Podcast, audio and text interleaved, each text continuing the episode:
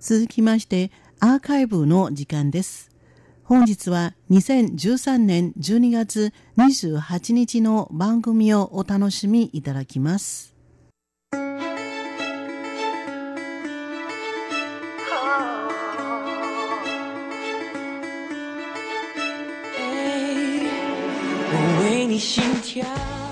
本日の残りの時間は2013年年末特別番組といたしましてスポーツオンライン拡大版をお送りします。お相手はトーマス駒田です。インターネットが身近になった現在今年1年がどんな年だったか振り返る上で指標の一つとなるものに検索エンジンのキーワードランキングがありますよね。先頃台湾の大手検索エンジン台湾ヤフーとグーグルは今年になって検索量が急増したキーワード急上昇キーワードのランキングを発表しました。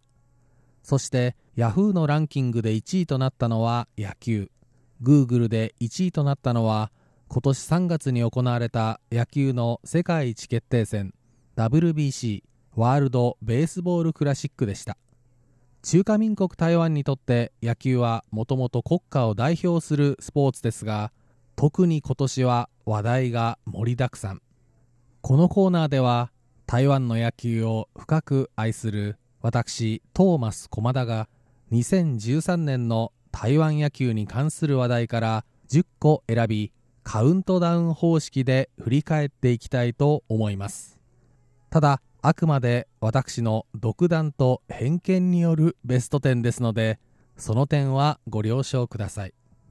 なおピックアップしました10個の話題のうち7つは台湾プロ野球に関するものとなりましたのでランキング発表の前に今年の台湾プロ野球についておさらいをしておきましょう。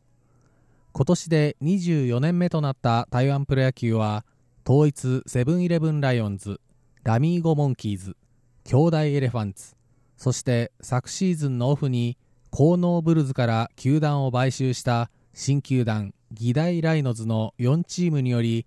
全校期60試合ずつのレギュラーシーズンが行われました。そしてライオンズとライノズのデッドヒートとなった前期はライノズが初優勝。そして後期はライオンズ、モンキーズ、エレファンツの三つどもえからライオンズが抜け出し優勝しました。前後期の王者が対戦した台湾シリーズはライオンズが4勝0敗でライノズを下しました。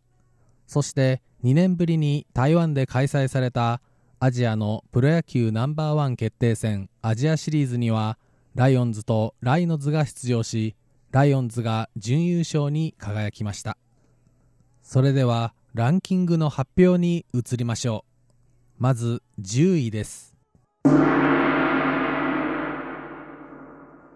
10位は目まぐるしく入れ替わった台湾プロ野球各球団の外国人選手の話題です。台湾プロ野球では外国人選手の獲得人数に制限はありません。ただ正式登録つまり1軍の試合に出場できる選手は投手打者合わせて3人。同時出場は2人までと決められています。そしてその外国人選手の活躍はチームの戦績を左右すると言っても過言ではありません。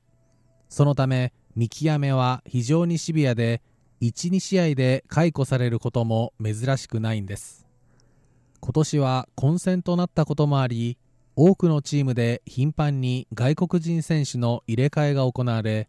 特に最終登録期限となった8月31日の前には各チームが補強を行いどの3人を残すか頭を悩ませたんです。その結果今年各チームの外国人獲得選手数は10人のライオンズを筆頭にライノズが9人モンキーズが8人エレファンツは5人と4チームでなんと32人に達しました。ここまで多いとファンでも全員覚えきれないですよね。結果外国人の見極めに成功したのはライオンズでした。ライオンズは6月に加入した先発型のフィゲロア投手。8月に加入した中継ぎ抑えのボンサーとビスカイーノの両投手が大活躍。後期そして台湾シリーズを制する結果となりました。一方ライノズは前期優勝の立役者シスコ投手が不調に陥ると解雇する賭けに出ました。残した3人のうち2人の先発投手は安定していたものの抑えで起用された元東北楽天ゴールデンイーグルスの森井投手は誤算でした。球速は速いものの安定感に欠けたんです。結局シーズン終盤から接戦では森井投手を起用できず台湾シリーズはいずれも試合の終盤で台湾の投手が打たれ優勝を逃しました。そして皮肉にもシスコ投手は防御率のタイトルを獲得。史上初めてすでに解雇された選手がタイトルを獲得するという新記録が生まれたんです。なお今年の春のキャンプで行われたテストに合格しエレファンツに入団した元横浜ベイスターズの真田広樹投手はこうした厳しい環境の中中継ぎで67試合登板と大車輪の活躍。台湾プロ野球新記録となる32ホールドを挙げ最優秀中継ぎ賞を獲得しました。そして真田投手はこの活躍が認められ東京ヤクルトスワローズへの入団が決まり日本プロ野球復帰を果たしたんです。真田投手にはぜひ活躍してもらい台湾プロ野球のレベルの高さを証明してほしいと思います。続きましては9位です。9位は中華プロ野球連盟の公式 YouTube で録画中継を開始です。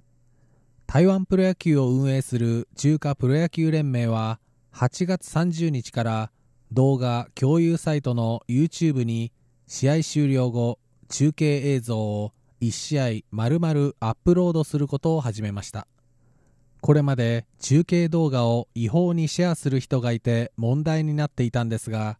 連盟の公式 YouTube で映像が公開されることにより世界各地から正々堂々と台湾プロ野球の試合の映像を見ることができるようになったんです。そしてアジアシリーズとアジアウィンターリーグはこの公式 YouTube で生中継がされました。このうちアジアシリーズに関しては日本のスポーツ専門局でも中継がされたため日本から YouTube 中継をご覧になることはできなかったようですがウィンターリーグは日本からも観戦が可能だったようです。来シーズンの中継テレビ局は来年の1月に決定するため来シーズン YouTube で公式戦の生中継が実現するかどうかは未定です。ただ中華プロ野球連盟は YouTube による生中継を行う前提で各テレビ局と話を進めるとみられておりその可能性は高いと思われます。YouTube の検索画面で標準中国語そして英語で中華プロ野球を指す中華職棒 CPBL 中華職業の職棍棒の棒アルファベットで CPBL 中華職棒 CPBL と打ち込めば中華プロ野球連盟の公式 YouTube が見つかります。ご興味のある方はぜひご覧ください。続きましては8位です。8位はアメリカ、日本で活躍した台湾出身の選手が台湾プロ野球に次々加盟です。6月元大リーガーで2010年には台湾選手として初めて大リーグのオールスターに出場した号泣左腕各王子投手が地元台南を本拠地とするライオンズ入りを希望しているという情報が流れました。